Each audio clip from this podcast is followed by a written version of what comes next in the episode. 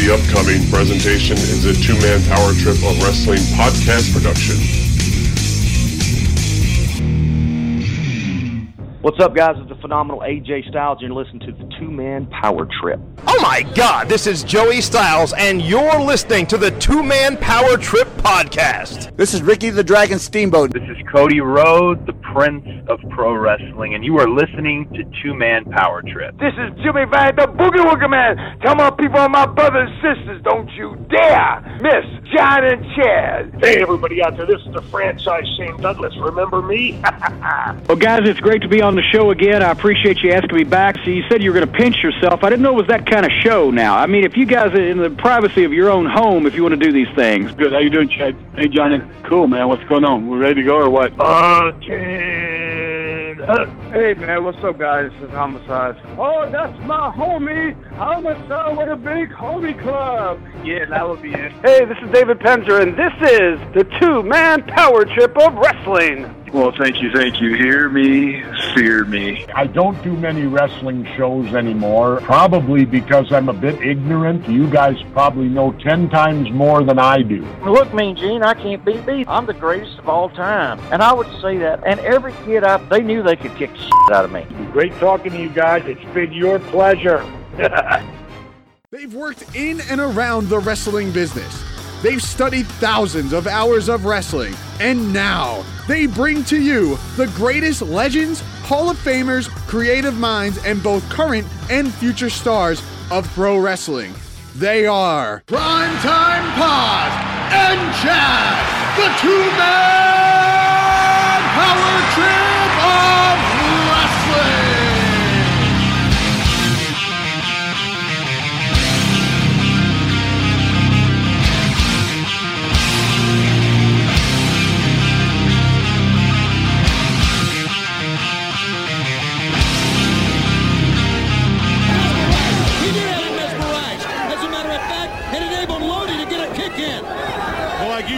young man. You can't be distracted, but it's hard not to when the posse comes out. Into that time, courageous gaze into the eyes. Get a bulldog on the top. Gaze into the eyes that time. Vampiro did it courageous, and it made him almost like a zombie. And there's no fight left in the young man right here.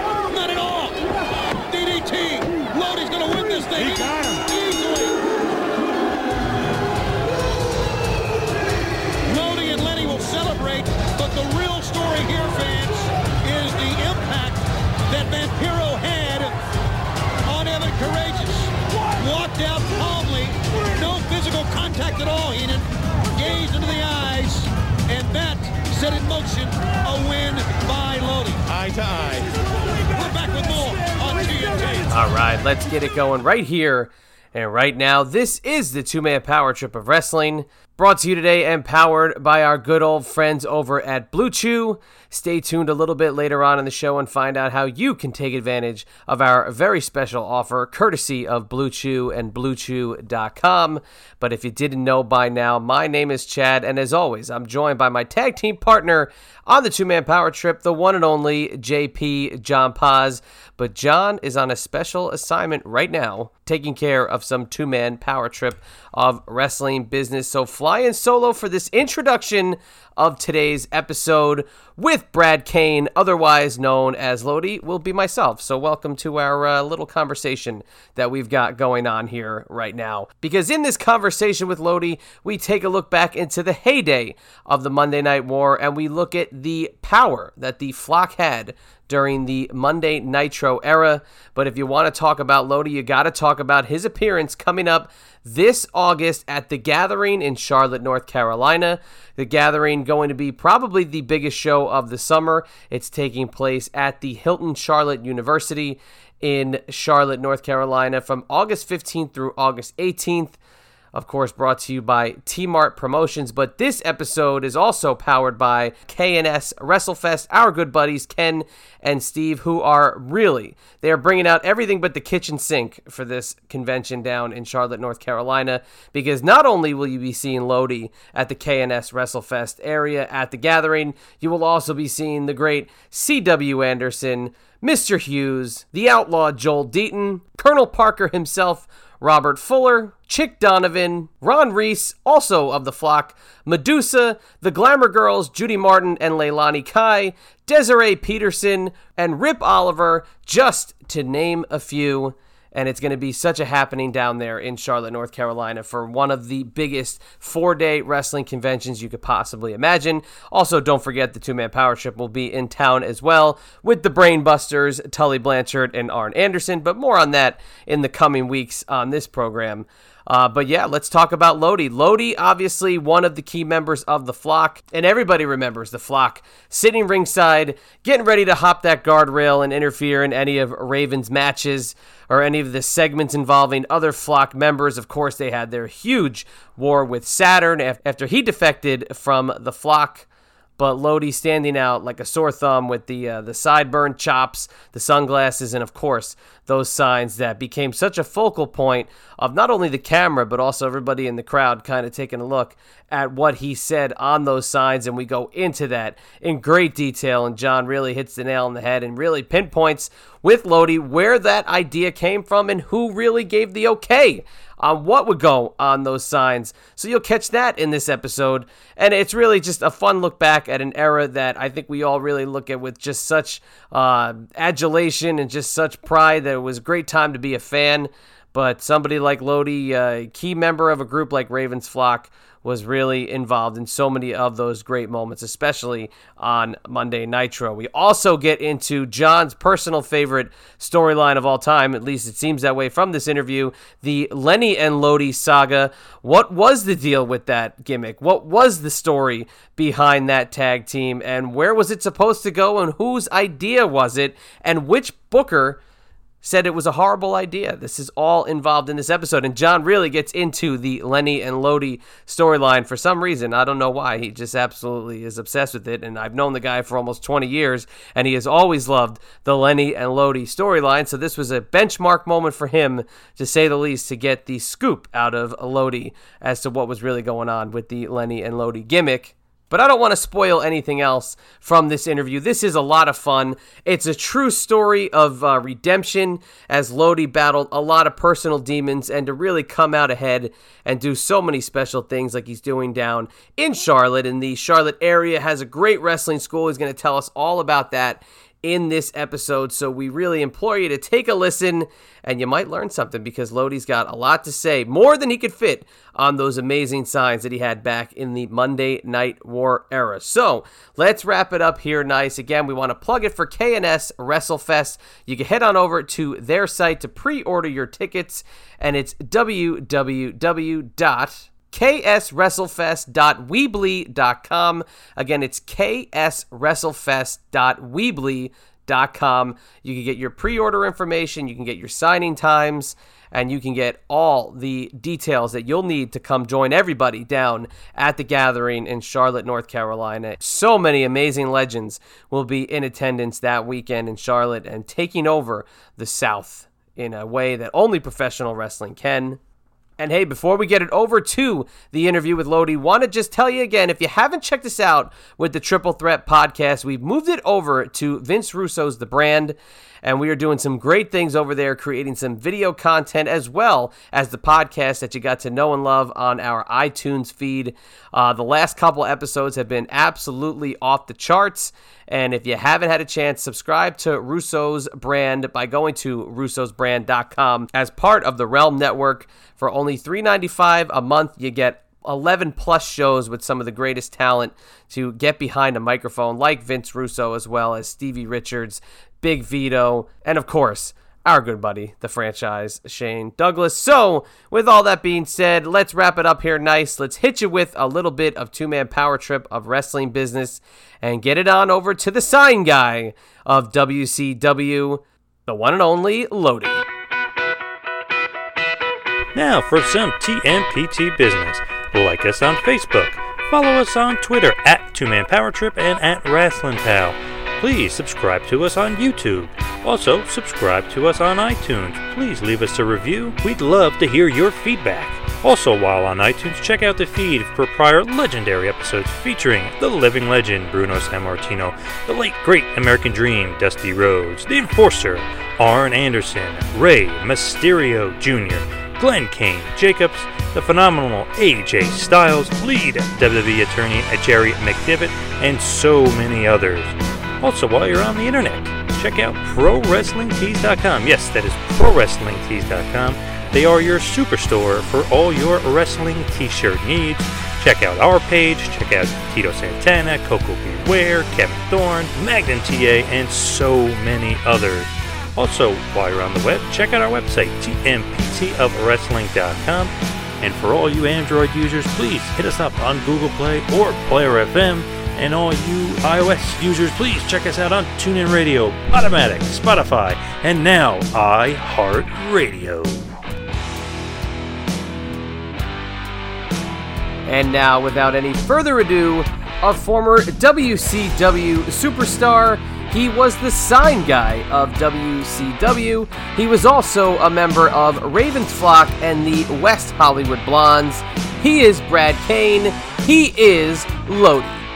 Please enjoy.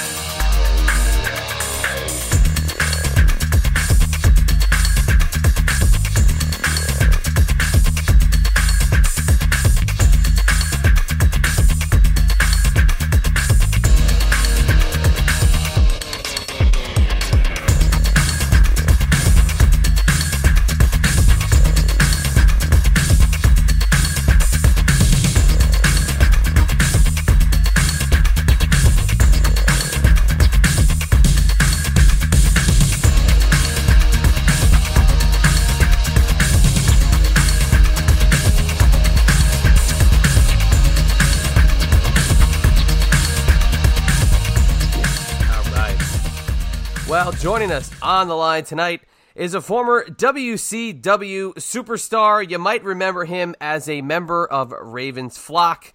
He was also the man sitting ringside with many, many signs during the heyday of Monday Nitro. He was also a member of the West Hollywood Blondes. He is the one and only Lodi. Lodi, welcome to the two man power trip of wrestling. Hey, man. Thank you guys for having me. I appreciate the opportunity to talk to you tonight. Oh, Lodi, we're so pumped to have you on the show, and we're also really pumped to be seeing you this coming August down at the Gathering in Charlotte, North Carolina, being brought to you by KNS WrestleFest, a huge show going on at the Hilton University uh, Hotel down there in Charlotte. A lot of your contemporaries going to be there. How are you looking forward to this gigantic wrestling weekend? Hey, man, I, I see the the guest kind of list continue to grow, and it's always awesome to catch up with guys you haven't seen in a while. I'm really excited about catching up with my former flock mate, as Reese and I will be together signing autographs. I think at the morning uh, gig there, and and most of all, it's in Charlotte, and I live in Charlotte, so for me work at home for a weekend is an absolute blessing. Oh, that's perfect. that, that's almost even better. That you don't uh, you don't have to exactly. get up too early in the morning to get over to the hotel. yeah, no no flights, you know, no early morning flights, no late night flights. Just drive 20 minutes and I'll be there. So I'm looking forward to it. And like I said, I have the list of uh, wrestlers that are going to be there. Just it's incredibly long. I think it's going to be a monster show as far as if you're a fan and you want to catch up with some guys you haven't seen or get some autographs or merch or whatever it may be. I think it's going to be a good ticket. Yeah, just the sheer amount of people that are going to be in attendance makes it like a must-see uh, convention. I mean, there's so many people from so many different eras, but I love that the concentration is really going back to around that late '90s time and all the way backwards. And obviously, we'll never ever forget what went on during that heyday of Monday Nitro. But I love the fact that you and Reese will be reuniting because Reese, I Yeah. mean, he stood out like a sore thumb amongst a lot of those guys because he was so big. but you yourself, I think you two may have been the most unique looking out of that whole entire flock. You with the signs and him with the size. You know, he was a monster of a man. I just I run a wrestling school here in Charlotte now called Team Fearless Training Academy, and we were just having this discussion the other day about the WCW Power Plant. That's actually where I met Reese when I went down and tried out for WCW after wrestling on the Indies for about a year and a half. and he was one of the guys who was already there, and he really did an awesome job of kind of taking me under his wing and teaching me some stuff, and, and really giving me, you know, teaching me the ropes more than anything else of just how to get around the business, and that kind of stuff. Because he was there, and he was just always willing to lend a helping hand. And so the fact that we ended up wrestling on TV together and and uh, being in the same group was even better. You know, whoever saw Reese for the first time and thought, man, we got to throw him underneath some toilet paper and call him the Yeti, man, they really missed the boat on that one. yeah. you know, it, it's a lifelong joke. And, you know, Reese went out and did it the best he could, but that was kind of a, a no-win situation. I'm afraid that's a, that's borderline shockmaster moment. hey, it's an unforgettable one. So say what we will, it could have been uh, funny at the time, but still, we're talking about it here in 2019. But tell us more about your school and what you got going on down there in Charlotte. Uh, you know, throughout my wrestling career, I, I brag all the time, not on myself, but the people I ended up being associated with. Uh, when I first came to the power plant, like I said, Reese was one of the guys there, but you know, I met Raven not long after moving to Atlanta. And it's hard to spend time with Raven and not get better in the wrestling business and not learn more because he is such a genius when it comes to knowing wrestling and seeing wrestling and actually teaching it to other people. And so it, it was neat that you said, you know, I stood out in the flock and you said Reese because of size. I think character wise, Kidman and I probably stood out more than everybody else as being different but I get I got to give that credit to Raven because he had an idea for every single character in the flock, and some of the guys just weren't willing to go as far with it as he wanted or he wanted them to portray. And I think because Kib and I kind of did it hook, line, and sinker, um, it really got us over more because he knew what he was doing. Where the other guys kind of wanted to be cool and you know more Raven like, they just ended up blending in and kind of getting lost in the shuffle, I think, as opposed to all having individual characteristics, which Raven had given them to stand out, making something special. You know what's really cool about that is during that era, obviously they always said, you know, you throw an NWO shirt on somebody, and obviously, you know, they'd be over because they'd be in the NWO. But I think the same could be right. said for members of the flock because, you know, for the most part, we didn't know who some of these people were. You know, obviously with you, we saw you on TV and we're like, who's the who's this guy with the sign? And then we come to see what you can do. But then you see guys that needed that little bit of a repackaging. You throw a guy like Scotty Riggs right. out there who goes from being, you know, uh, basically a Chippendale to throwing on an eye patch and not talking, and it changed his whole entire character dynamic. I think all you needed was that associated association with Raven, and then obviously your whole entire dynamic changes for your character. Right, right. You know, and again, like I said, he, he Raven was the brains behind everything you saw on TV with that whole uh, gimmick and, and the whole storyline. No matter what we were doing, he had his hand in it. And I, I just can't say enough good things about him. So go back to wrestling school, like I was talking earlier. You know, learning from Raven, uh, working hand in hand with some of the guys at WCW, like when Lynn and Lodi were together, Dusty Rhodes did almost the majority of all our vignettes, giving us ideas, giving us verbiage, and kind of critiquing and then tweaking what we had given him, what we wanted to do. And then when I left WCW, Dusty Rhodes opened up a wrestling company in Atlanta. And I went down and worked for him for a couple of years and trained his kids and ran and booked his wrestling company on the weekends.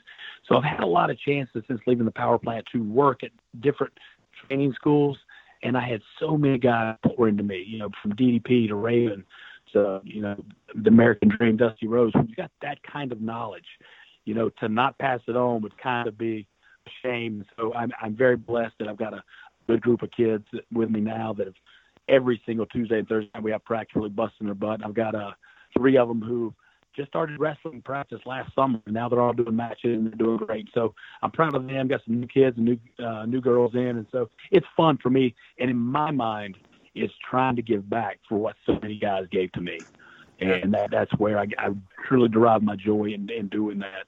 Because I'm still wrestling, but you know it's, it's indie shows on the weekends. It's four or five times a month, but you know I, I'm past the stage of working, you know, 14 days in a row or that kind of thing.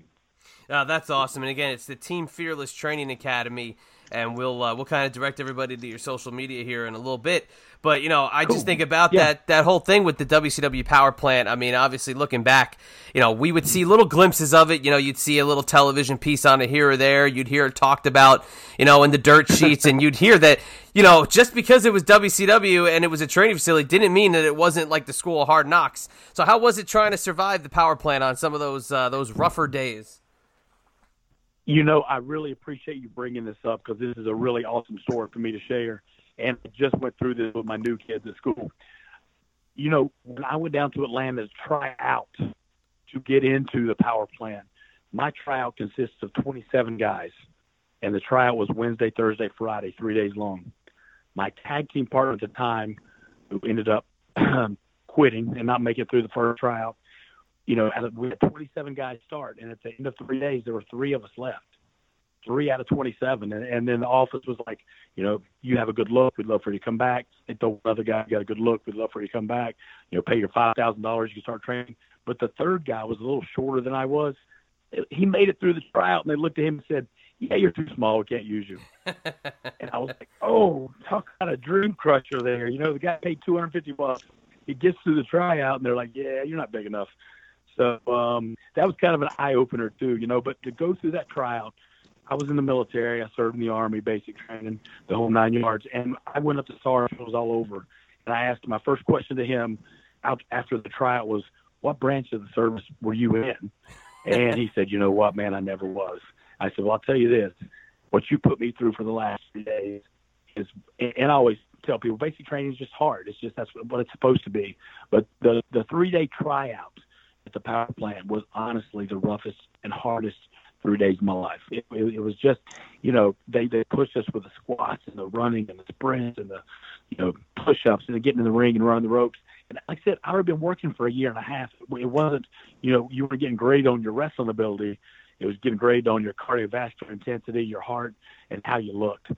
So I was very blessed to make it through the first time. And, and then once I moved down a week later to go to Atlanta, the training at the power plant was good. You know, we, we would go back every time they have a tryout each month and go through it with the young kids, but it wasn't like if you, you know, you want to take a break, you take a break, you weren't the one trying out anymore. So, but it, it was a good deal and it really helped shape between the military and that, you know, as far as the discipline I had from bodybuilding and stuff, it was just one of those things that made me realize, you know, if you're disciplined and you stick to it and, and work, you know, as the Rock says, be the hardest working person in the room, good things happen. Yeah, guys like Sarge and Paul Orndorff scared off more people, I think, from professional wrestling than anybody else. You know, you could probably line up in a room full of, uh, you know, other training uh, facilities. But you know what? Right. I mean, at the time, I mean, look, it's in 2019. Maybe that doesn't fly today, but at the time, you know, that was a hard nosed way to learn the ropes. And obviously, I mean, those guys had success. You know, did you feel at that point that the, that the way they were training was the right way to do it? Absolutely. I, I would, you know, the, the coolest thing, if you don't know the ins and outs of the way it was ran when I was there, once you started practice or you got into the power plant after your tryout, they had three trainers. There was Pez Whatley, there was Sarge, Buddy Lee Parker, and there was Mike Winner. And Mike was the guy when you first started that took you off in the ring, all the greenest kids there, and worked on wrestling. You know, doing the mat wrestling, you know, just getting down and learning how to do it and the next step up. Like I graduate over to the next ring over where Sarge was. And you know, these guys are running more intense spots and Sarge lays the stuff in. So you go from working with a guy who's super light to working with a guy who I wouldn't call him stiff, but he's about as snug as you can get without crossing that line. And so it was a big eye opener, but it was good. And so then the next step was to hang out with Pez. Now Pez never got in the ring and talked about running spots. Pez never got in the ring and talked about, you know, here's how you do a headlock.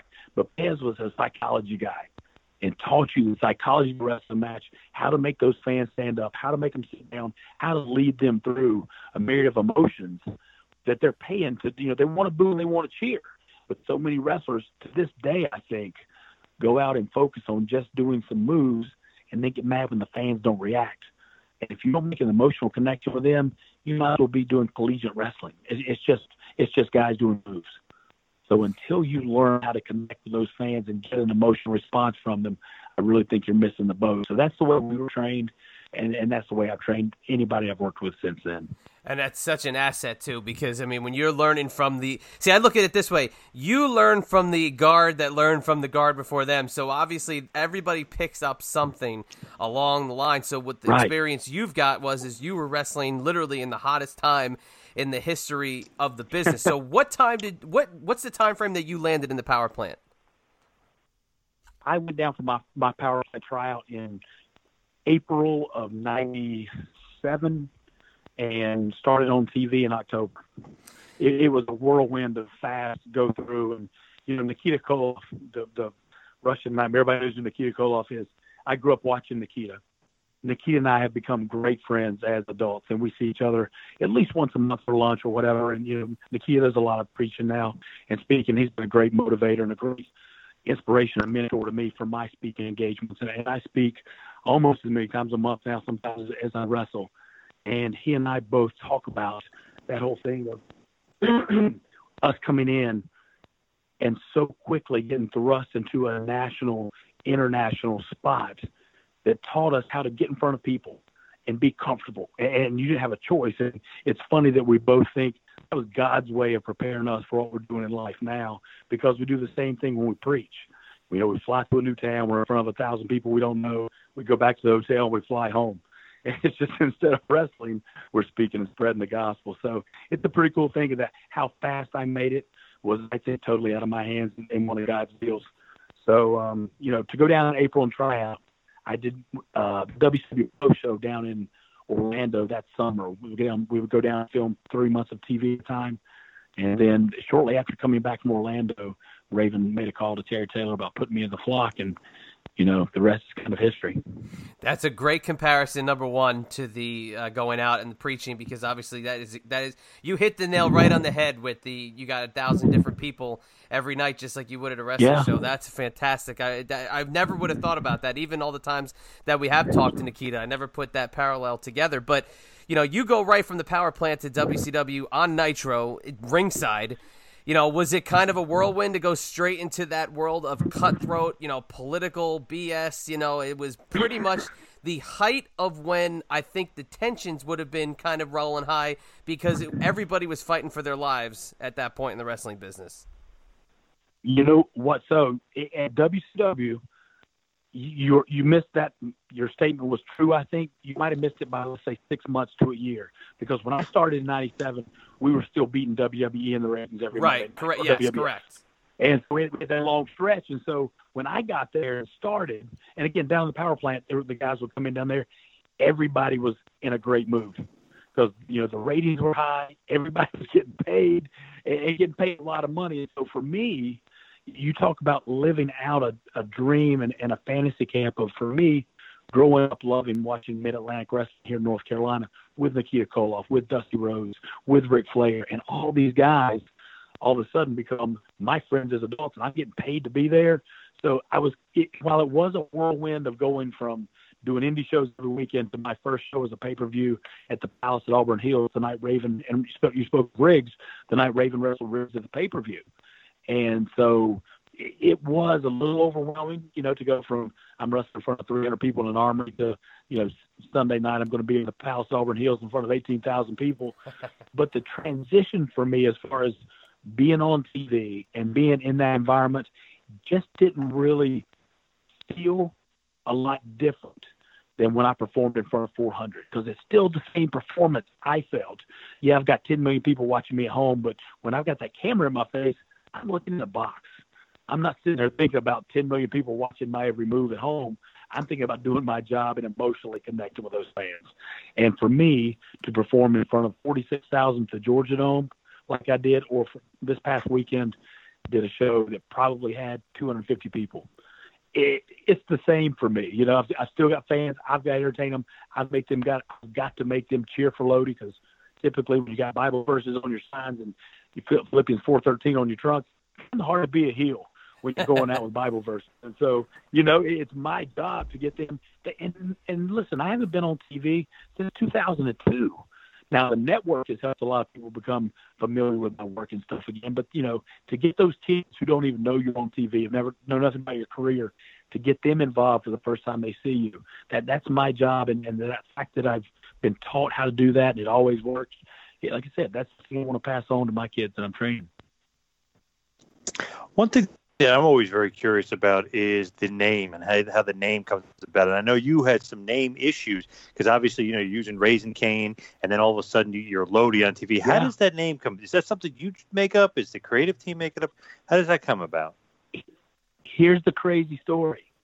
So, truly, to back up just a, a hair, when I was in Atlanta, I was out one night with Johnny Attitude. who did a lot of um, Saturday night tapings, and he he might have done Nitro Thunder here and there. He was an enhancement guy, and he actually just he was running the micro minis mid uh, deal. He passed away about a year ago. Um, Johnny Green was his name, but he wrestled as Johnny Attitude, and he was a great friend of mine down at the plant. He and I um, worked together a lot as far as he like like Reese took me on, you know, under his wing, and so we were out one night right after moving to Atlanta, and Raven had just moved to Atlanta, and Johnny's like, "Hey, bro, let's go talk to Raven." I'm like, "A, I don't know him.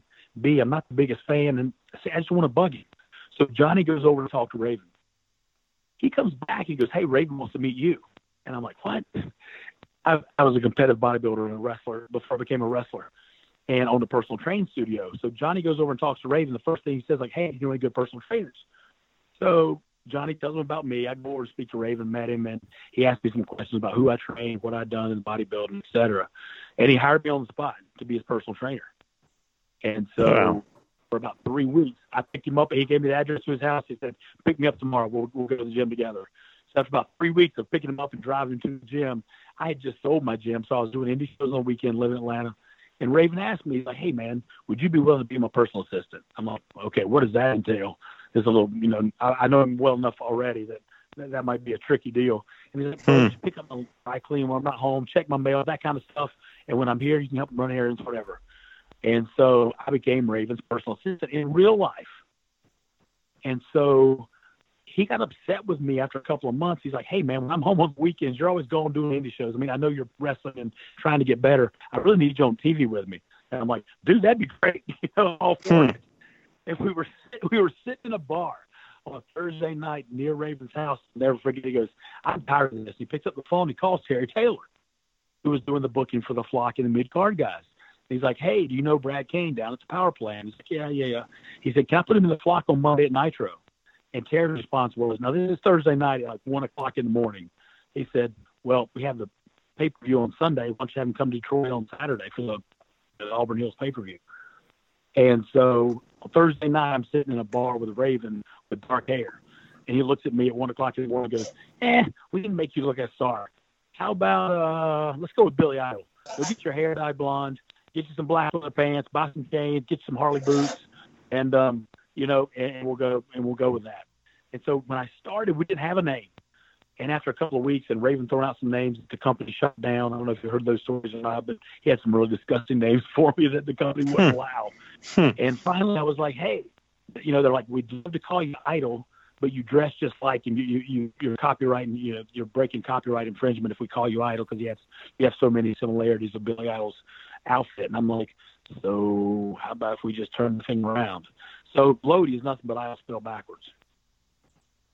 That, that is great, and kind of had that Billy Idol look a little bit, you know, with the blonde hair, the spikiness. But what are some of the names that he wanted to do that WCW said no way to?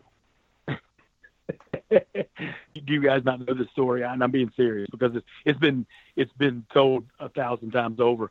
Truly, Raven wanted me to be called Skink. Yes. Okay. Yes. that got shot. That, that got shot down by Mr. Eric Bischoff, and he had a real fine response that I just refused to repeat again because I've said it several times, and I can't take out the, the vulgarity. So, and, and it had the same ring. So, basically, he just said no. That's great. Uh, Raven can be, you know, a little little strange sometimes, and, and you know he's got some crazy ideas. That uh, that's for sure. What, so what was it like with him? Not even in the business, because that's awesome that you know you're his trainer, then you're his assistant, then he's getting in WCW. But you know, what's he like? uh, You know, away from the ring. You know, he's a little quirky. a little quirky. Back in those days, let's just go with he was a lot quirky. But the funny thing is, for both of us, we spent a lot of time together, and and it was hard when you spent. I mean, I truly spent more time with him than I did my family members by far because we traveled together, we rode together, we worked out together, we roomed together, and you know when we came home off the road, you know, we were five miles apart. I saw him every day, worked out at the same gym, and and basically I was still running, you know, his personal assistant gimmicks, which really ended up being just us hanging out together. But we argued a lot. You know, it's like, hey, David, that car's blue. Eh, no, it's sky blue. And that would be a, a four-hour argument. And randomly one day it came up and he said, "Hey, what, getting, what do you get me for my birthday?" And I'm like, "What are you getting me for my birthday?" Turns out we have the same birthday.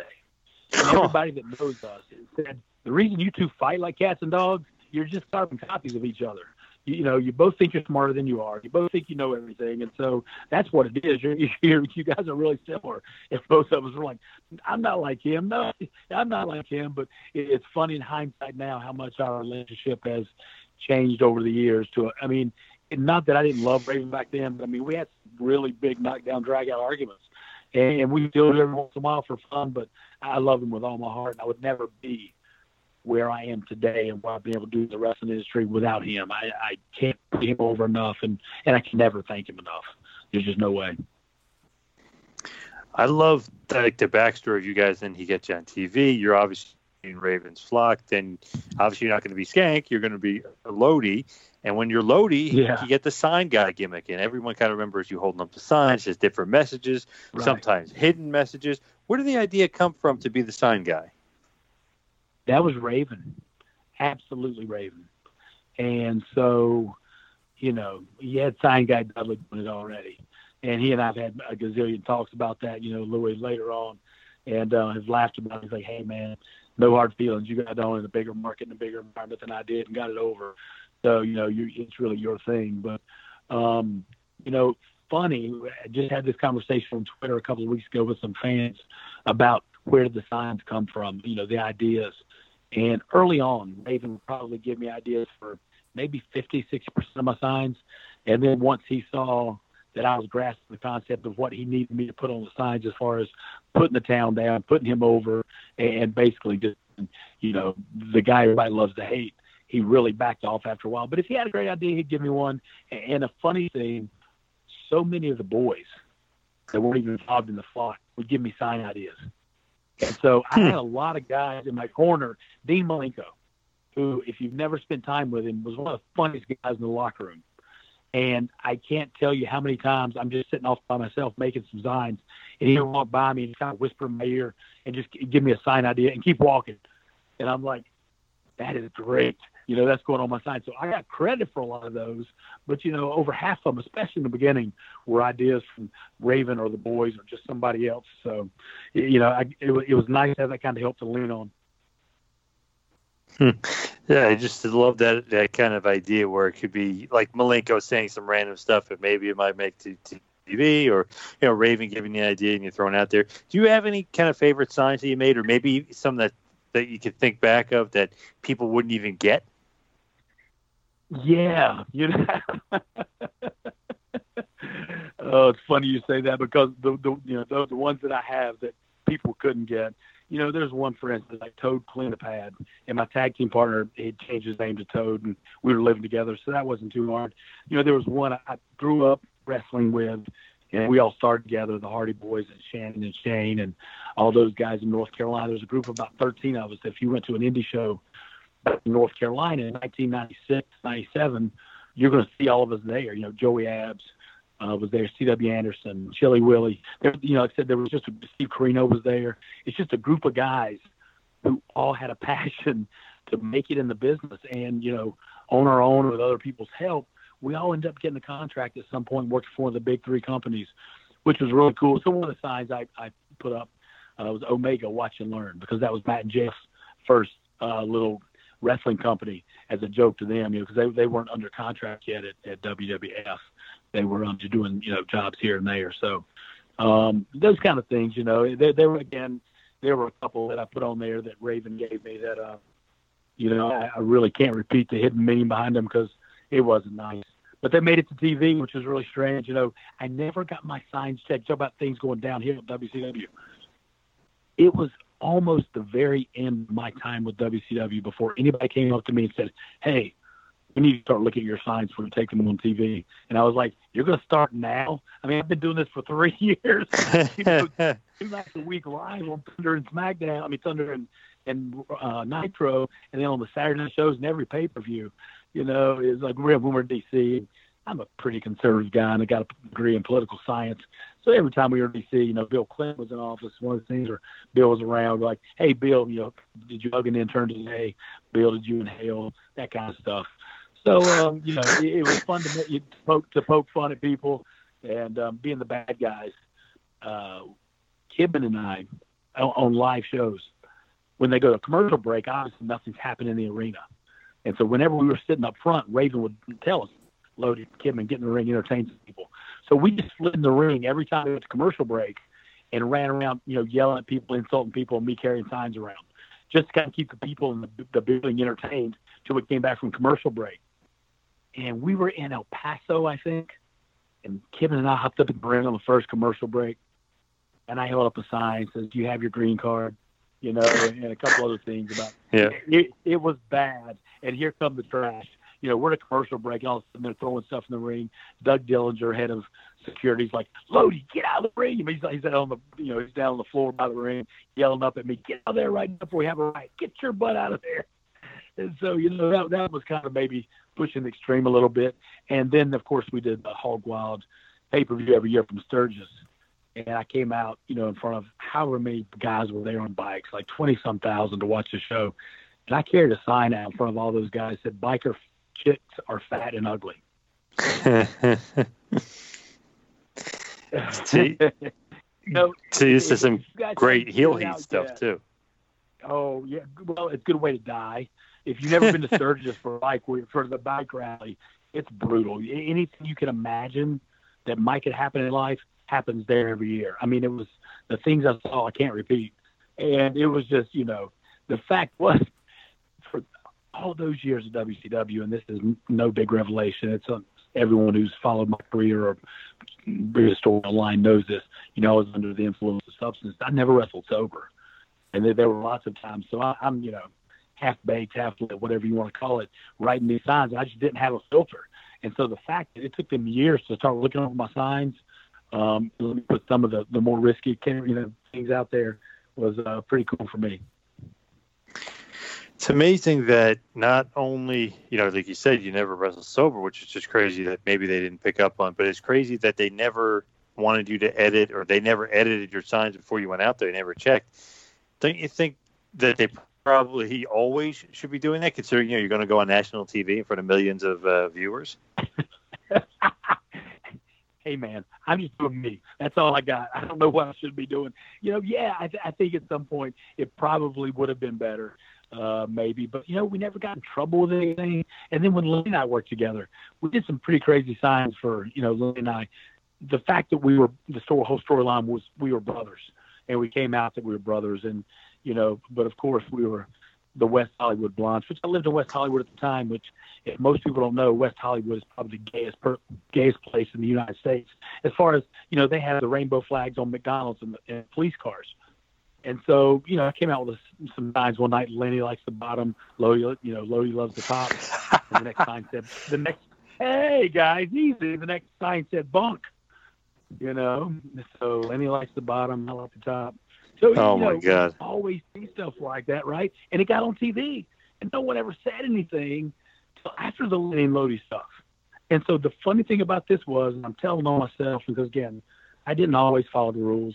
They're like, "Hey, Lodi, we need to check your signs before you go out." Well, I would make four that were really just generic, not so whatever. They'd look at them like, "Okay, those are cool, good."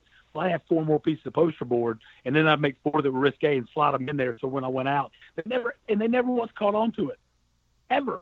Once I started checking, just look at what I had in my hand. Like I'm like, here they are. It's like turning in, you know, your best friend's homework that he did. You know, because you didn't do yours, and I, as, soon, as soon as they checked off, said, "Oh yeah, those are good, easy, good stuff. Good, good job, Louis." I'd go make four more that I knew they didn't like at that point, just to get them on TV for fun. Oh God, so great! And and I'll get into the Lenny and Lodi stuff in, in just a second because that gay gimmick brother thing was was gold, and you guys were, were awesome at that point. but I just wanted to uh, go back to Nitro and go back to the flock and go back to Lodi. So your first match, really first one-on-one match in WCW, is basically on Nitro against Benoit, right? It was, and and you know what? One of the greatest nights and moments of my life. It really was by far. I started out, and it was almost two months before I had my first match. And the point of that whole thing, and I got to tell this story quick about Benoit because I loved him when I heard the story of or what happened. I, I couldn't have been more surprised had it been my own brother. It was just so far out of left field to understand that or grasp the person I knew and the way he treated me they were doing we were in an angle with Raven and Benoit. And so we set up a deal where Raven had gotten sick. So Benoit was going through every member of the flock. And I knew a week in advance that I had Benoit next Monday at Nitro in Buffalo. And my old tag team partner that I mentioned, Cody, said, You know, you haven't wrestled yet. And the fans hate your guts. It would be great to see Benoit just destroy you. He said he's not going to let you plan the match, but if you could, here's what you should do. Boom, boom, boom, boom. And he kind of laid out, if it was up to me, how the match should go. And so I get to the building, and I'm nervous because it's my first time on national TV live, and I'm wrestling Chris Benoit. And instead of, in hindsight now, knowing what I do, instead of relaxing and knowing he's going to make the match great, I really have anything to worry about. I just don't want to mess up my stuff. So I see Benoit at two o'clock, right? Right soon supposed to be in the building, maybe in catering. I'm like, hey, Chris, you and I tonight, you're already up on the board. Whenever you want to get together and talk about our match, you tell me, sir, whatever works for you. He's like, cool, Lodi, I saw you there. I see him again about four o'clock. Hey, Chris, you know, just we'll talk about our match tonight. You know, hey, Lodi, I'll, I'll get with you later. It rolls up around seven o'clock, and I still haven't talked to Benoit. And so now I'm getting a little stressed. So I go to Raven and I'm like, hey, are we going out, you know, halfway through the show tonight or when? He goes, nah, let's go out before the show starts because he always made that decision. So that means we're walking out at 7:45, and I haven't found Billy Wine. It's like 7:30, and so I'm going to be at ringside and climb over the barrier to get in the ring for my first match, and I'm 15 minutes away from walking out, and I have no idea what I'm doing and I go through a curtain just into a, another part of the hallway, and I run into Benoit like 7:40.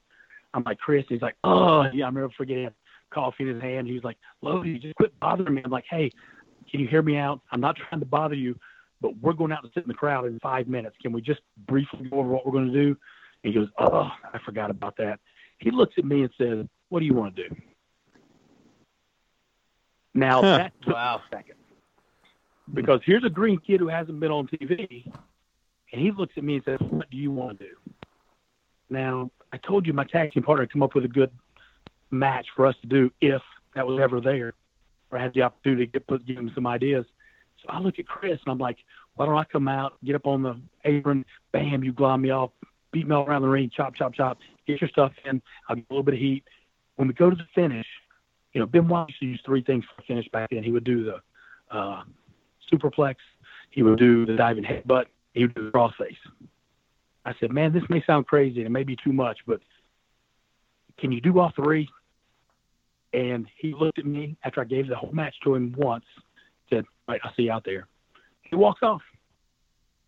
We went out, we went on right before the nine o'clock hour, and he came out. We never talked about it again because I was out in the you know arena, and he came out and followed everything I gave him one time to a T, and that was the match we put on TV.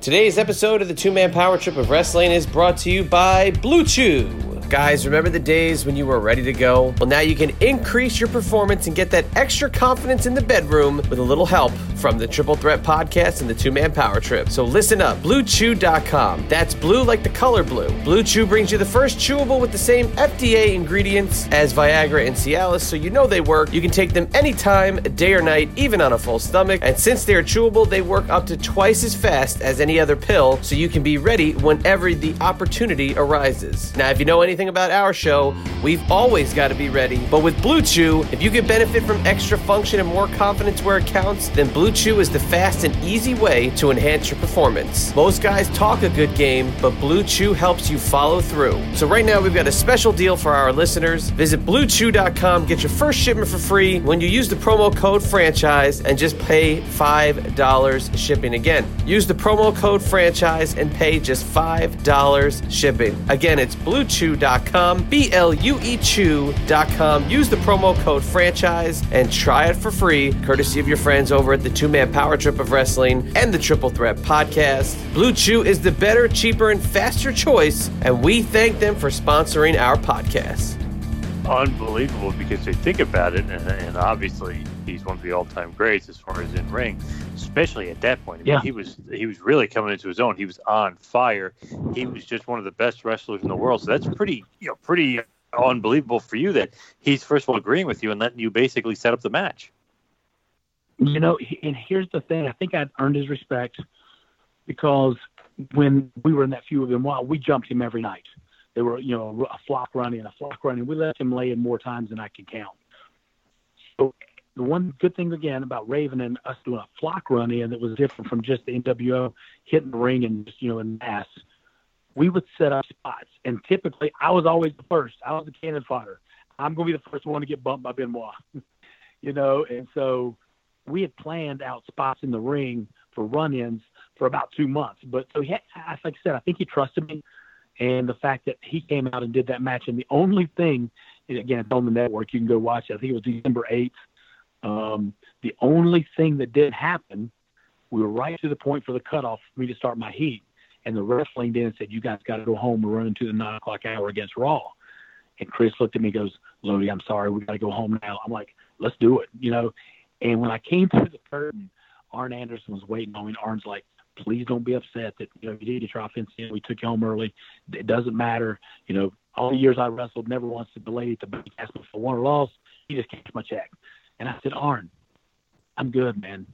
I just had my first match on national live TV with Chris Benoit, and the you know the fans ate up all we did. I'm good, brother. Thank you, though. You know, so it was a really cool night with a lot of cool stuff going on. That is awesome, and I do remember obviously so many great moments of the flock, but I just love like when you guys would do run-ins and stuff and spots. Even with Goldberg, you see, you know, this spot, this spot, he you know he'll uh, do the jackhammer to Reese, and he'll Yeah. spear one of you guys like literally out of your boots. Just so cool the way you Yeah. guys kind of the chemistry you guys had. Like, okay, he's gonna pop in the ring spot, he pop in the ring, the crowd would go nuts. They, they would, you know, and, and that's the funny thing too. Again, and you know, not to turn this into a, a, a Raven night, but he made us do it that way, and it made such a difference as opposed to like a group of five guys run down one time just jumping on a dude. You know, it just didn't have any excitement to us. Like, okay, there's five guys beating him up, but the way we would split it up, if, if we are going to get over on a guy, the first two or three guys, the big baby face would run through, and it would take four or five or six of us to you know knock him down. So it kind of meant something. It made him look better, and I think, like you said, it just made the whole thing flow a whole lot easier. and the crowd was popping for this, popping for that. I mean, it was just a constant kind of high for the crowd. They would go nuts. Do you think that they ended Yes, the sir. flock and disbanded the flock a little too early? Obviously, you know, Saturn breaks off. Saturn beats Raven. He at one point, which was pretty cool, was your assistant because you beat him in a match. I mean, they had all this cool stuff, but then they disbanded Right. it kind of out of nowhere. Do you think it was too soon? Uh, yes, I do. And if you talk to some other flock members, that any of the ones that remember that night, we had a spot, and we had been together for a while, but we had a spot where we all had to go to the ring and do something. And I think maybe got a promo or something like that, and we were running short on time that night, so everybody got, everything got pushed back. And it was amazing to me that when the flock, whether it was nine or ten of us, whatever, when we came down through the crowd in the arena, we came out, um, about half the time, it wasn't Raven sucks, it was Lodi sucks. They- you know, my character, they, they just love to hate my character, and I will never forget for whatever reason that night it was overboard. It was just like the whole arena was on Lodi, and when we came back through the curtain, the next segment was Bischoff and Hogan. And so they were standing by the curtain when we got that kind of reaction. And we walked through, and he's like, "Good job, kid," something like that. And all the guys were like, "Oh no, Hogan knows who we are now." oh shit, brother! That that thing came down the pipe so fast after that. It was like, "Yep, we're going to finish storyline with a fall and break you guys up." I think somebody only wanted one bad guy group at WCW. Mm, Uh, damn. And here's the thing: we we, we had room, and you know, I can't tell you how many people have asked me, like, you know, what would have been cool if the Flock could have feuded with the NWO. Like, yeah, yes, back in '97, '98, that, that would have been great. That'd been cool, but never happened. So yes, I, of course, because that was you know my gimmick, you know, that was a part of. So yeah, I'm, I'm always gonna say it ended too soon. In my perfect world, it goes on forever, but it didn't quite have that kind of legs. Damn, it, it's such a, it was such a good thing that was going on, and it was. I definitely 100% think it ended too soon, but it did lead to, like you said, the the West Hollywood Blondes and Lenny be possibly one of the funniest, most entertaining tag teams of all time. I, I love what you guys are doing. Was the original idea that you were brothers, or was it always going to be the, that it was a gay gimmick?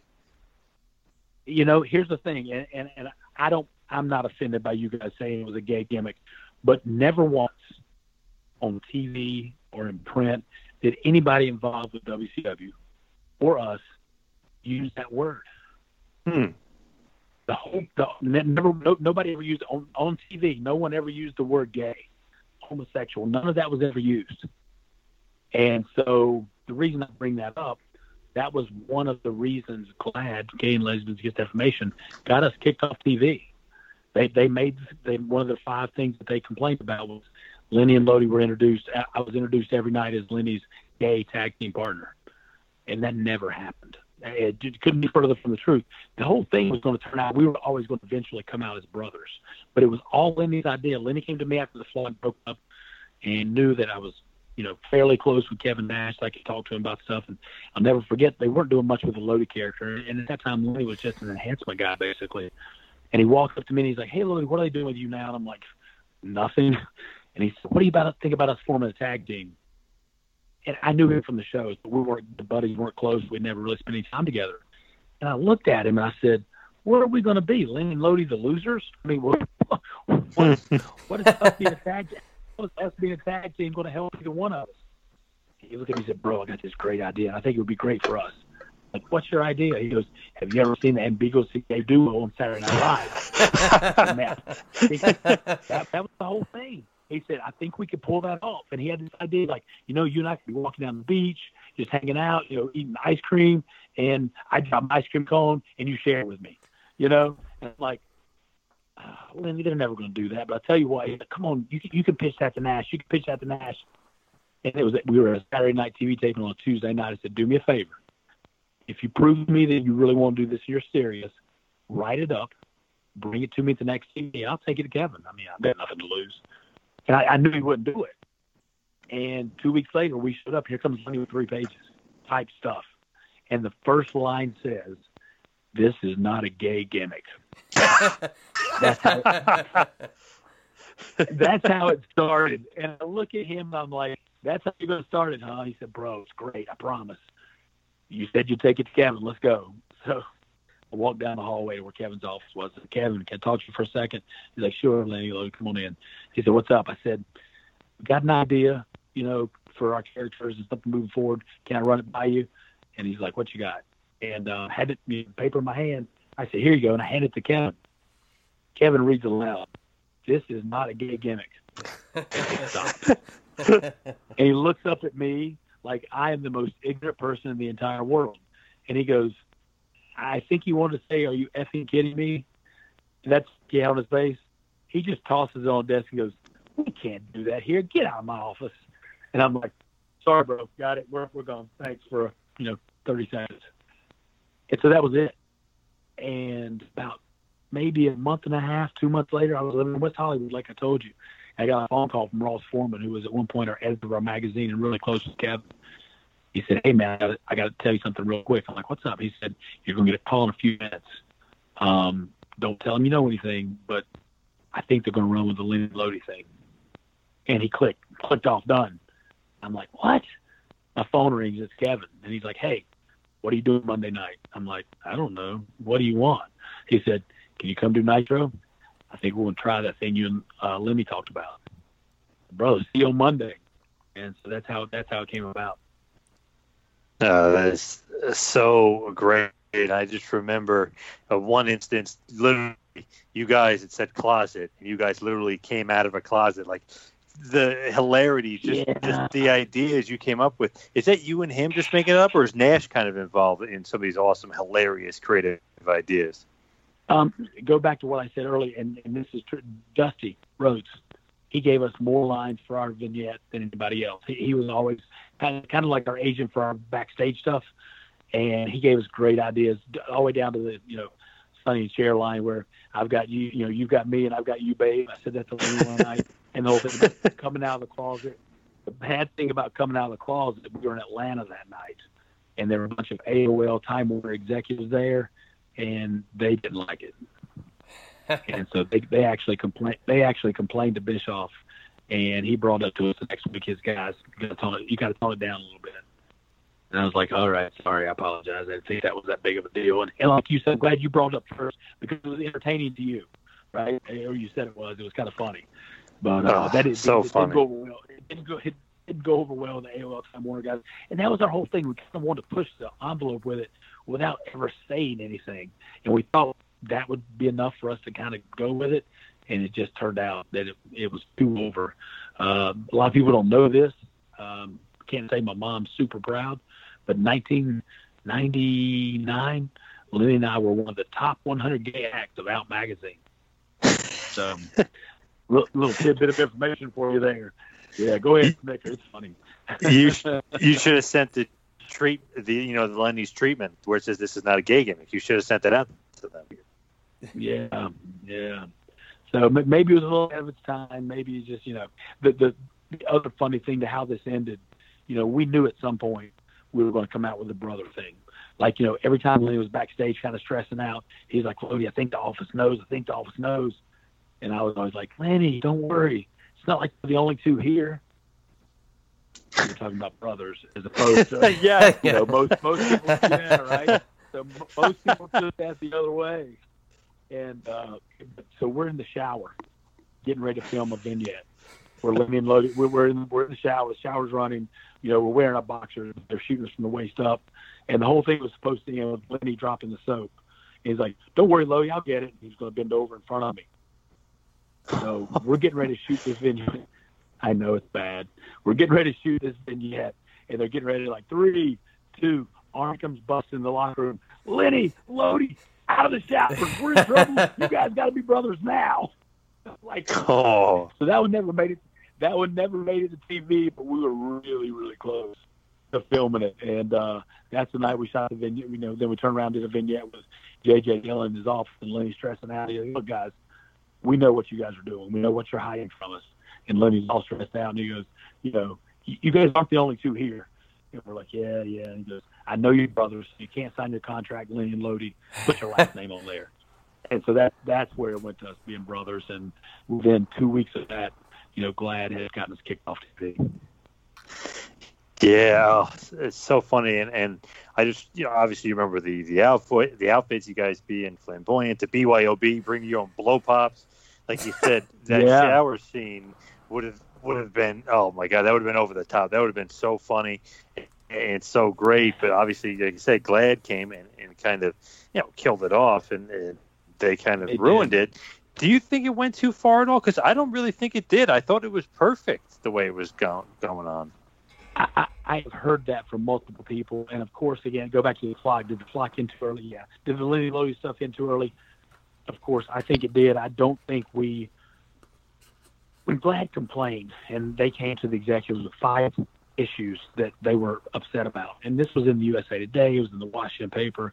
You know, I told you earlier that they said one of the problems was we were introduced as each other's homosexual partner every arena. Hey, that never happened.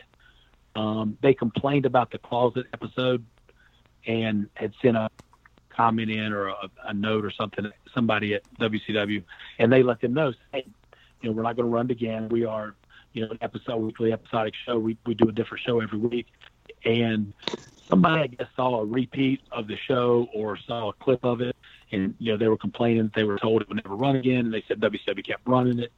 They also said they would be fine with what we were doing if one of us had been an established character already, as opposed to two new characters. Well, Lenny and I have been on TV for three years already, so or two years for me and, and almost three for Lenny. So it wasn't like we weren't, we weren't new characters.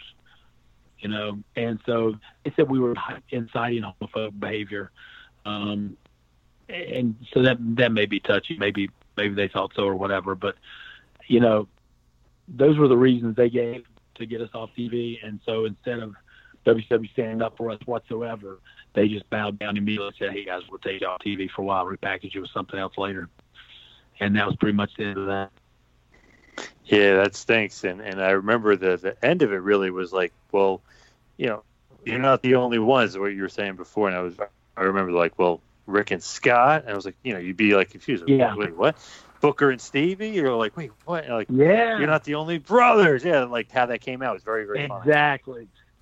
You know, we had the Armstrongs. You know, yeah, there were, there were Yep. lots of brothers there. Now, obviously, you know, you get taken off TV. The end, the gimmick, um, and, it kind of you know stinks because it, it's going so well and it's so great. Were you guys actually suspended, or they just took you off TV? they took us off TV. We were never suspended. We, we sat home with pay for about six, eight months. And the the crushing thing for us was we had a pay per view coming up right before they took us off TV, and at the time Harlem Heat were the tag team champions, and Nash wanted to put the belts on us. We were going to be a surprise that night. Somebody they were wrestling was not going to show up, or they were going to portray that storyline, and we were going to get the belts at the next pay per view. And so the whole of the thing really stunk, you know. And Lenny had the cruiserweight belt already, and so he had that. That never got dropped. They just that was the Phantom win on a house show somewhere. We passed it off because we were off TV then. Right after that, for right at six to eight months. I don't have the exact figure in my head because it's been 20 years ago, but we sat home for a while. Which you know, if if you're a wrestler, getting paid is great, but when you're out of sight, you're out of mind. Yeah, that's true. And when you do return, basically do the very funny, and I guess Vince Russo was writing at this point. I think Bischoff might have been gone. You when you guys came back as standards and practices, which is almost kind of making fun of the real standards and practices that were kind of controlling WWE's creative at this point. You're absolutely right. And that was a Russo idea. And we were all, Lenny and I both were disappointed that that's what they brought us back for. Um, they had tried a couple of ideas that the actual standards and practices kept shooting down for us. And they ran that by them. And, and then like said, they were kind of poking fun at them. But, you know, the only people that got that were the inside wrestling guys or the really smart, you know, wrestling fans. Your average wrestling fan had no idea what standards and practices even was. And Lenny didn't want to do it. Was yeah, Lenny didn't want to do it. He's like, look, bro, that we can do better than that, whatever. And I was like, yeah, you're right. And then he switched on me, said, look, we've been on TV too long. We'll get it over somehow. And um, again, I, I talked about this in several interviews, but everything that we were kind of promised with the whole standards and practices gimmick, um, to just go out and do it for the first night. After that, all fell through. It, nothing ever came to fruition what we were told. And so I kind of left a bad taste in my mouth. And, you know, shortly thereafter, um, WCW was cutting guys and turning people loose right before they went out of business. And so we got our release. I got mine, and Lee got his shortly after mine. It's really the only kind of good thing that came out of that was really Stacy Keibler kind of making her debut. Yeah. Basically, was kind of the only good yeah, thing look, about look, it. Look, yeah. look at what she did. Yeah, you know, and the funny thing was when Sullivan came back and was doing some of the booking, he was like, "What are you guys doing in suits and these outfits? These are terrible." And I'm like, "Yeah, it was an idea, Kevin." And so, at the time, now listen, I I, I know Stacy went on much bigger and brighter things.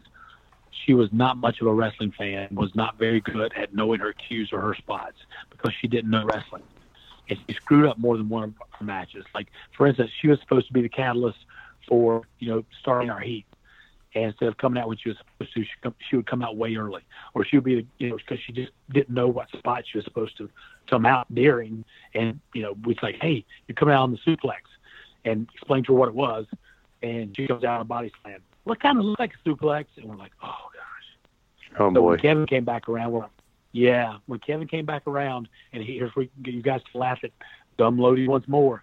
We begged him to go ahead and take her away from us and and put her with somebody else. We we were just done with it at that point, and so. Um, you know, like I said, she went on to bigger and better things for sure than Lindy and I did. But at the time, it was just we, we thought we'd had enough of that. It was just we didn't need her anymore. So It's crazy that they kind of couldn't think of some more stuff for you and Lenny. I mean, perfect. I mean, they had excess for a team name for you guys didn't really work out.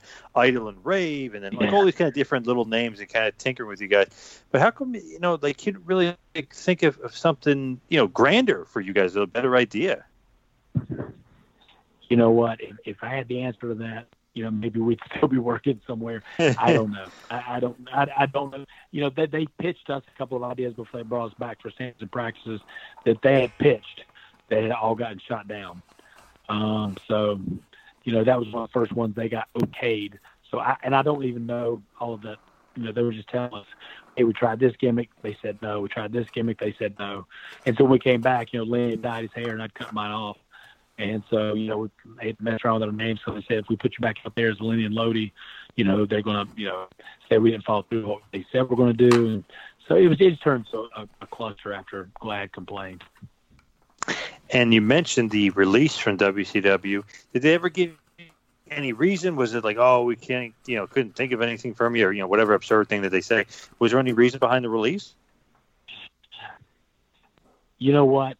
Truly, when I got the call, it was a Friday afternoon, and it was, you know, basically one of those, hey man, real sorry to tell you this, but they and look, we we weren't shocked that it, it was coming because we'd gone from 180 guys on contract down to like 80 or 60, and then, you know, Lenny and I were still around, and um, you know, we got the calls like, hey, you know, nothing personal, we're just having to cut back, so we really can't afford to pay you, and you know, good luck with your future endeavors, without saying it, basically.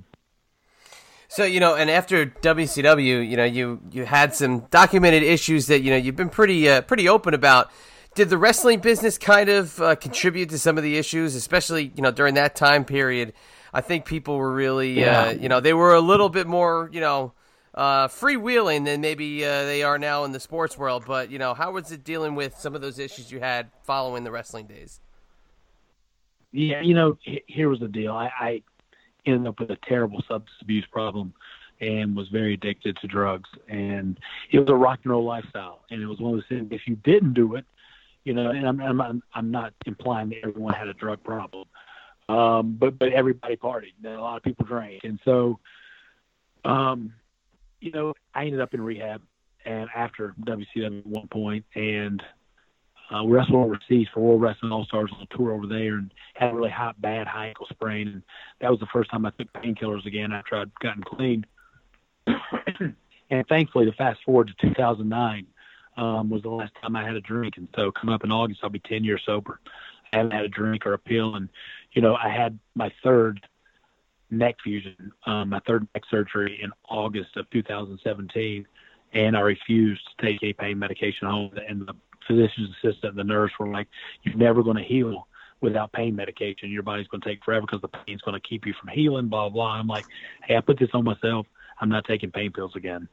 So you know, um, I'm very thankful that God has made me a lot stronger than I was before, and I can deal with that kind of stuff. And like I said, it's all self-induced, but for me, I think to have one of those pills or two of those pills would absolutely lead me back into my addiction because I'm just, you know, not strong enough on my own, so I don't need to tempt myself.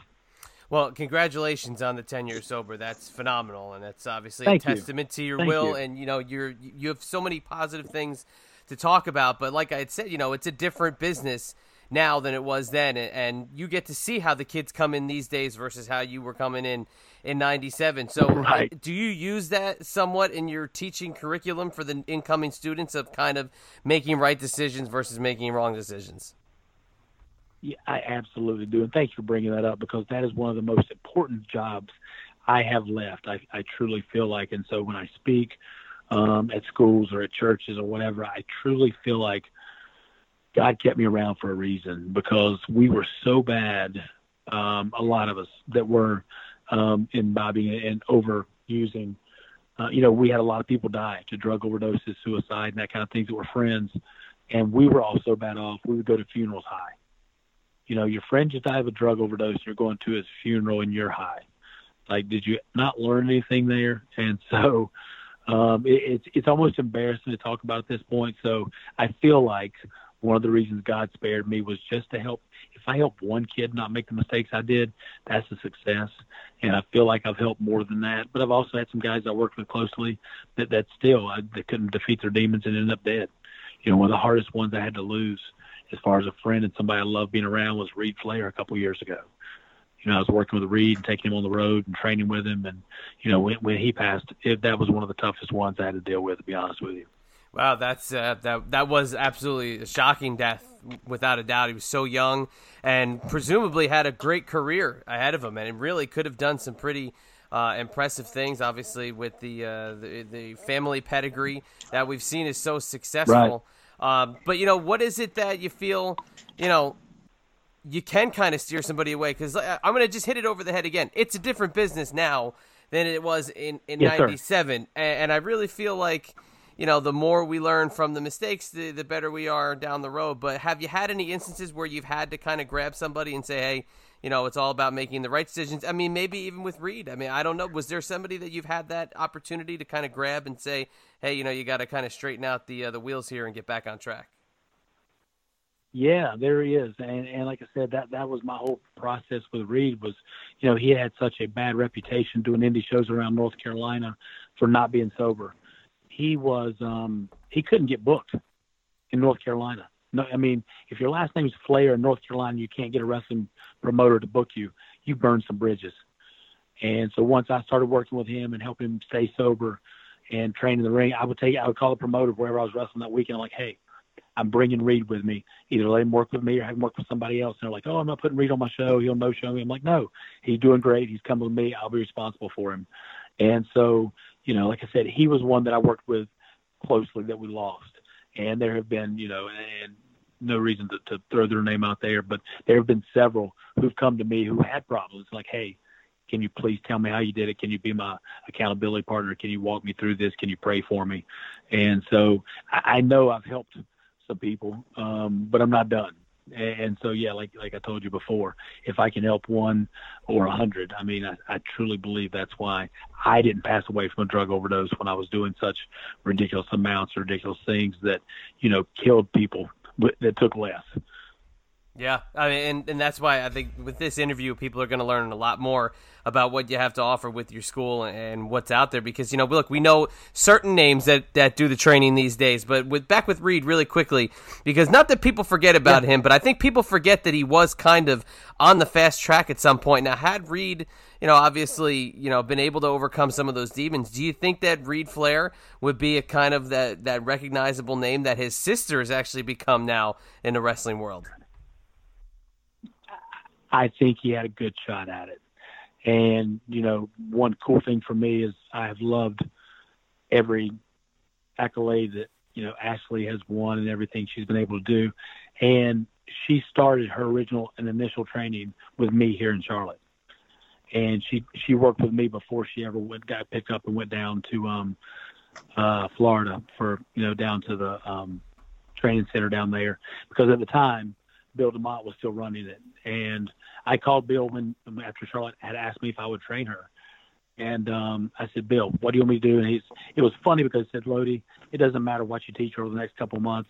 Um, once she gets down here, this was the age where his, his words, not mine. You know, Vince is going to give her one little sexy move and she's going to pull hair and it's going to be over. And I said, bro, I can't do that. I, I want to, she wants to learn to wrestle. I'm going to train her like a guy. And he said, well, and so about three months after working with her, she ended up, like I said, going down to the training center. He called me and said, "You did a fantastic job. Congratulations." So I, I'm really happy for her success. That is awesome that you could be a part of that. And obviously, she's one of the biggest stars in the WWE today. But as we hit the wind down button, we head towards the finish line. Yeah. I got to ask you because obviously, you know, you still wrestle occasionally. You're obviously training a lot of guys. Obviously, you have a great pedigree as far yeah. as training wrestlers. Charlotte being, you know, probably the biggest name. What are some of your yeah. favorite matches that you've had in your career? My all-time favorite is, and this probably will never change, even though, like you know, I had a weekend off a week ago, but other than that, you know, I had eight straight weekends where I worked. I'm working like the next four in a row. So I'm thankfully still staying busy and thankfully that people will still pay to watch me work. But as far as one of my favorite matches to be a part of, um, I was not actually wrestling in, but it was you you alluded to it earlier, Raven versus um, Saturn at Fall Brawl when we we had the um, the loser if you know Saturn won, the flock had to break up. That happened to take place in Winston Salem, and I'm from North Carolina, so the fact that it took place, you know, in, in my home state, and so much of my family was there to see that match, and that's that is a must watch match for every single kid I train, just because Raven and Saturn every false finish they used in that match had the fans coming out of their seat. If you haven't watched that match in a long time, I was I was at ringside, and then that's that's the night, uh, you know, Saturn ended up giving me the Death Valley driver through the table. Uh, Kanyon was handcuffed at ringside. Uh, Kidman and Riggs came down at some point, so we, we were all involved. But I was at ringside. But to be a part of that in my in my home state, in front of my friends and family, I just can't pick a match that had you know a bigger meaning in my career or was better laid out, better orchestrated, better executed. Just it, it was a great match. That is awesome. And as far as you wrestling, obviously you are still wrestling because at the gathering, yeah, you will also be a part of Rumble at the Hilton event, which is going to be pretty big and Yeah. pretty cool down there in Charlotte. So, you know, what do you think about also being a part of that event as well? You know, I, I'm again, anytime I'm allowed to climb into the ring now to work and and still have fans there, I, I'm just very thankful. You know, and that's where I've turned my wrestling now into my ministry. You know, all my Lodi T-shirts have a Bible verse on them. All my Lodi pictures have a Bible verse on them. And so, for me, it's a it's a different way of reaching people um, with the gospel because there aren't that many uh, professing you know Christians wrestling and, and putting that before the wrestling. And so the fact that that and my tag team partner on most shows is Scotty Matthews, and we're called Team Fearless because we're fearless down on each street corner and talk about our love for Jesus Christ. It's just that part of our ministry, and to be able to do that, combine two things we love so much. Um, I'm still living the dream, so I'm very blessed and thankful. And of course, you'll be down there with K&S WrestleFest. If anybody's not familiar with them, you should be because they're always out big and great signings. So it's always great to be you know, part of the K&S WrestleFest crew. Of course, kswrestlefest.weebly.com for pre-orders, which is very, very cool. What do you think about working with those guys? Because they are some of the best in the business as far as autograph signings. Yeah, they're they're phenomenal. I've done a couple of things with them in the past, and they always treat us great. So anytime they call, ninety nine percent of the time, I'm going to be there. Yeah, it's. I mean, you're going to be there. It's going to be such a happening at the gathering. You know, the the sheer weekend, August uh, what 16th. It's a whole four days worth of an event down there in Charlotte, and we're going to be there as well. So we're going to be looking forward to seeing you. But when you look back at that heyday of your wrestling career, Lodi, when you look back at those days of Monday Nitro and being ringside for all those matches and seeing all the action, the calamity, the excitement, everything that went on. With, what do you want fans to remember about Lodi? Do you want us to remember the signs? Do you want us to remember the flock? Do you want us to remember what you've done post WCW and what you're doing now with your ministry work and obviously with your school? What is it you want wrestling fans to remember about your career? You know, I love wrestling. I, I absolutely adore it with all my heart, probably more than I've loved any woman. And that's not being mean to women. It's just that's how much I love wrestling. And wrestling has given me so much. And for me, like I said, to still be doing it at 48 years old um, is such a blessing. And to pass that on to other kids, I just like the fans to know, you know, when I was the Lodi character in the flock and, and you love to hate me, um, I just enjoy entertaining people. And somewhere along the way, what I did was entertaining to you or brings a smile to your face, or you're like, oh, I remember such and such, man, that's a success for me. And if along the way I get to talk to you about Jesus and, and you find out something you didn't know already, that's that's a big win. Absolutely. And again, it's uh, The Gathering, a weekend of wrestling, fans, and fun, August 15th through the 18th down at the Hilton Charlotte University in Charlotte, North Carolina. And like I said, we're going to see you there, Lodi, so we're looking forward to it. But, you know, looking back at this interview, I Oh. got to say, John is a little bit obsessed with Lenny and Lodi, if you, if you really think about it, man. He really got into that discussion. Well, I'm glad we entertained you, and I'm glad you remember them so well. You must have a great memory. it's uh, so awesome to look back on it, Lodi. We look forward to seeing you then. And please, before we let you go, share with the listeners of the Two Man Power Trip of Wrestling where they can find everything going on in the world of Lodi, where they can find the information about your school, and Yeah. obviously uh, we will be seeing you down at the gathering. Yeah, absolutely. Real quick, my I have a personal training studio here in Charlotte, and that's where the school is located. And so if you just go to my website, yourflexappeal.com is the name of my gym, yourflexappeal.com. And the Team Fields Training Academy actually has a page there. Um, you know, you can find me at Brad Lodi Cain on Facebook. Instagram is Lodi One Brad. Twitter is Lodi One Brad. And I post everything I'm doing on there as far as, you know, everything from advertising the gym and the training school to where I'm wrestling next. So it's pretty easy to find me on social media, I think. Awesome, yeah, and we will look forward to seeing you in a few weeks down in Charlotte. Have uh, have a great Yes, rest sir. of the night in Lodi. It's been a ton of fun, and we appreciate all the time tonight. Yes, sir. Thank you guys. Have a good one. Thanks for listening to the two man power trip of wrestling. What the world is downloading.